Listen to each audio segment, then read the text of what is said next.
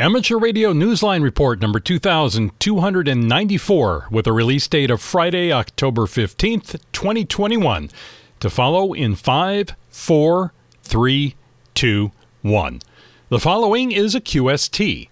A new California ham radio station has a very terrestrial mission. Students in India receive a gift that opens the airwaves to new licensees, and the first modern microsatellite turns 40. All this and more as Amateur Radio Newsline Report number 2294 comes your way right now. From around the world, this is Newsline, amateur radio's independent, on the air news and bulletin service. And now reporting from Valparaiso, Indiana, here's Paul Brown, WD9GCO. Our top story this week is about a new amateur radio station on the west coast of the U.S. that is designed to be used by hams, but also non hams. Its goal is to expand appreciation for what goes on the air as well as terrestrially. Ralph Squillace, KK6ITB, has the details. A $35,550 grant from Amateur Radio Digital Communications is helping fund the creation of an amateur radio station at the new Chrisman California Islands Center in Carpinteria, California. Amateur radio station K6TZ will function as an educational outreach facility and become part of the center's exhibit gallery. The Santa Barbara Amateur Radio Club and the Santa Barbara Wireless Foundation will make the station available to the public when it is not on the air so that visitors to the nonprofit center can access it in the gallery. They can view an interactive presentation about amateur radio and other forms of wireless technologies, especially as those technologies relate to researchers and travelers to the islands off that part of the coast. Webcams will be connected via the club's microwave data network, giving gallery visitors a look at the islands themselves. Club trustee Levi, K6LCM, said in a press release that the station will be open next year. The club website describes the station as, quote, a fully functional HF, VHF, UHF, and microwave amateur radio station. End quote. For Amateur Radio Newsline, I'm Ralph Squillace, KK6ITB. Meanwhile, in India, another new amateur radio station is being put together for a newly formed student club. This club has also benefited from a generous benefactor. Graham Kemp, VK4BB, picks up that story for us. For more than three dozen students at a government school in India's Nalgonda district, lessons are about to become more and more than just academic. 43 newly licensed radio amateurs are creating their club on campus and have just received equipment for their shack from the nearby Lamakaan Amateur Radio Club in Hyderabad. The Dindi Amateur Radio Club's faculty supporter is Sayed Jilani, VU3OND, the teacher who encouraged and coached the students to take the exam for their restricted grade amateur radio licenses. The Shack's new equipment, however, is a gift from the Lamakaan Club, whose vice president is Ashhar Farhan, VU2ESE. Ashhar is a well known experimenter and accomplished home brewer whose designs for the Micro BITX open source HFSSB transceiver have brought him a global reputation. The club presented the equipment to the student club earlier this month. The students are now QRV with a Micro BITX transceiver, power supply antenna, and coax cable. Calling CQ from a school in their village, in Telangana, the students are ready to take on the world. For Amateur Radio Newsline, I'm Graham Kemp, VK4BB. NASA has ended the mission of an experimental navigation aid that transmitted from deep space for two years. Kent Peterson, KC0DGY, brings us the details. NASA has a message for its Deep Space Atomic Clock, the ultra precision navigation aid that's been in test mode for two years. Your time, however precise it may have been, is up. To its credit, the instrument outlived its original one year test mission that began with its launch in June of 2019 on board General Atomics Orbital Test Bed spacecraft. On September 18th of this year, that journey came to an end when NASA turned the clock's power off. Its ambitious function was not without some high points. NASA credits it with breaking the record for stability amongst atomic clocks sent into space. Hosted on board a spacecraft, the clock had the same mission as its ground based counterparts keeping time measurements to aid in the calculations of the spacecraft journey, factoring in that radio signals travel at the speed of light, 300,000 kilometers per second. As the spacecraft travels farther and farther from Earth, onboard atomic clocks such as this one are seen preferable to ground based instruments. Scientists at NASA's Jet Propulsion Laboratory say the clock has one more mission to complete, however. Its data will be used in the development of Deep Space Atomic Clock 2, another tech demo. Clock 2 is to be on board NASA's Venus mission, set for 2028. For Amateur Radio Newsline, I'm Kent Peterson, KC0 DGY. Happy anniversary to UOSat 1. Satellite enthusiasts recently marked the 40th anniversary of its launch into orbit, which took place on October 6, 1981.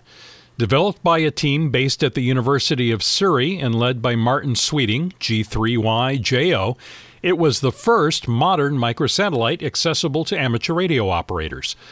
The BBC carried an interview with the professor who discussed the evolution of his largely homebrew project and its subsequent launch by NASA. See the text version of this week's Newsline script for a link to the BBC podcast.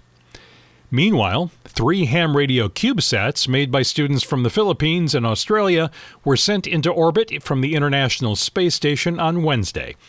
Australia's Binar 1 and the Philippines' Maya 3 and Maya 4 arrived at the ISS in August via a Cargo Dragon spacecraft. Details about their operating frequencies can be found on the AMSAT UK website. Right on schedule, students at the Mary Hare School for the Deaf in the UK had their QSO with astronaut Mark Vande Hei, KG5 GNP, aboard the International Space Station. To hear this first of a kind ARISS contact, follow the YouTube link in the text version of this newscast script at arnewsline.org. Amateur Radio loves to celebrate its newest and youngest operators, and in France, all eyes are on a certain proud 10 year old. With more, here's Jeremy Boot, G4NJH. Congratulations to Florian Barret of Reunion Island, who at the age of 10 has received the call sign FR4UG, making him the youngest radio amateur in France and its overseas territories. The announcement was made recently by the Amateur Radio Club in Saint-Leu in Reunion Island following Florian's training by Jackie FR4NP. France has only one class of amateur radio license, and the French HAREC exam contains 40 questions. According to an article in the Outremer360.com website, Florian uh, was inspired to study to become a ham after watching his father get on the air using a Citizens Band radio. For Amateur Radio Newsline, I'm Jeremy Boot, G4NJH. Two new DXCC entries have joined Parks on the Air. Vance Martin, N3VEM, brings us that report. Low CQ, low CQ, CQ POTA, CQ Parks on the air. And now in Parks on the Air news. In September, POTA welcomed Brazil and Norway to the program, which means we now have parks in 102 different DXCC entities. Activators in Brazil can now choose from over 700 different parks to activate, while activators in Norway, which is rich with nature reserves, have more than 2,500 parks to choose from. In POTA events, coming up on October 16th and 17th is the Autumn Support Your Parks event. This is a great opportunity to get out for a low key weekend activity and make some contacts before the weather turns cold, or for our friends in the Southern Hemisphere as the seasons start to warm up. In our last item of POTA news, we're excited to announce that September of 2021 was an all time record setting month for POTA, with more than a quarter of a million contacts made in one month. Although logs are still coming in, the QSO count is currently at 263,478. This is November 3, Victor Echo Mike with your month ending September 2021 Parks on the Air update. Be sure to visit parksontheair.com for more information about the program and POTA.app for spotting, park information, leaderboards, and more. The Italian WRTC 2023 organization has released the list of competitors for this four yearly competition of the best contesters in ham radio, the Olympics of Amateur Radio. The event has been delayed by a year because of COVID 19.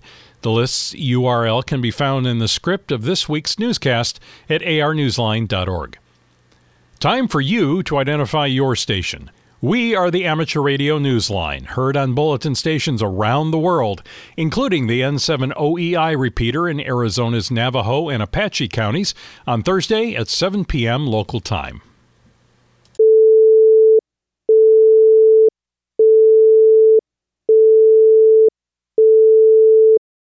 The Alexanderson Association is once again marking United Nations Day, Sunday, the 24th of October, by transmitting a global message in Morse code on the historic Alexanderson alternator at the World Heritage Grimeton radio station in Sweden.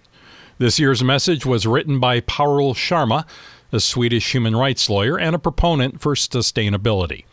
The CW message will be transmitted at 17.2 kilohertz. The transmitter uses the call sign SAQ. Test transmissions will be conducted on the 22nd of October between 1100 and 1400 UTC, and listeners are invited to submit comments to info at alexander.n.se.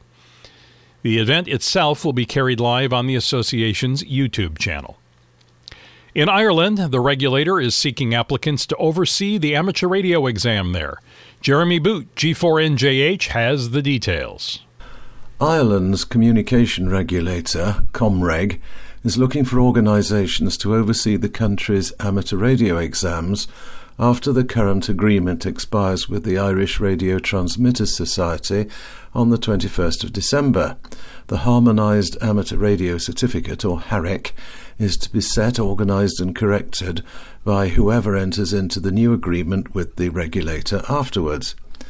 ComReg is expected to publish its invitation to the tender process shortly on its website. The IRTS has been administering the 60 question HAREC exams on paper. There's been no option to take the exams online. A report on the Southgate Amateur Radio News website noted, however, that the Radio Society of Great Britain has been using a Dublin based provider for its own online exams. For Amateur Radio Newsline, I'm Jeremy Boot, G4NJH. The allocation of the new 2x1 contest call signs has begun in Australia. Be listening sometime soon for 2x1 calls with the prefixes VK, VJ, and VL followed by the state number and the letters A through Z. The applications for these call signs started being accepted on the 13th of October by the Australian Maritime College on behalf of the Australian Communication and Media Authority. They will cost 70 Australian dollars and are limited to only contest use during a 12 month period, after which all advanced license holders can apply for them. No reservation of the call for a further year will be allowed.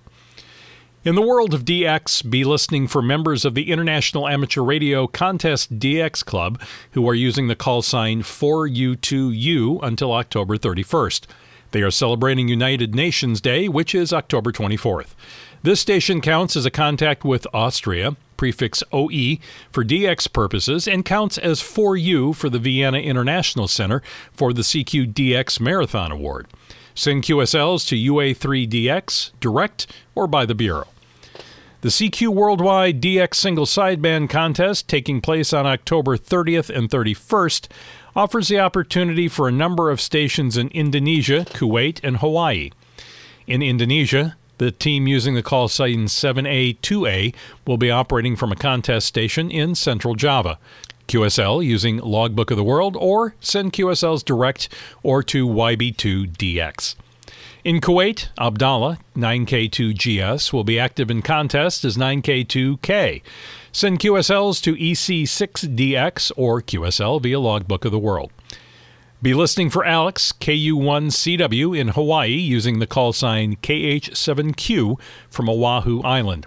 He will also be active before and after the contest using the call sign KH6KU1CW. QSL KH7Q via Logbook of the World or direct to AH6NF. For our final story, we look at a most unusual kind of DX. It was accomplished recently using a mode that is usually associated with very local signals. Ed Durant, DD5 LP, tells us about it.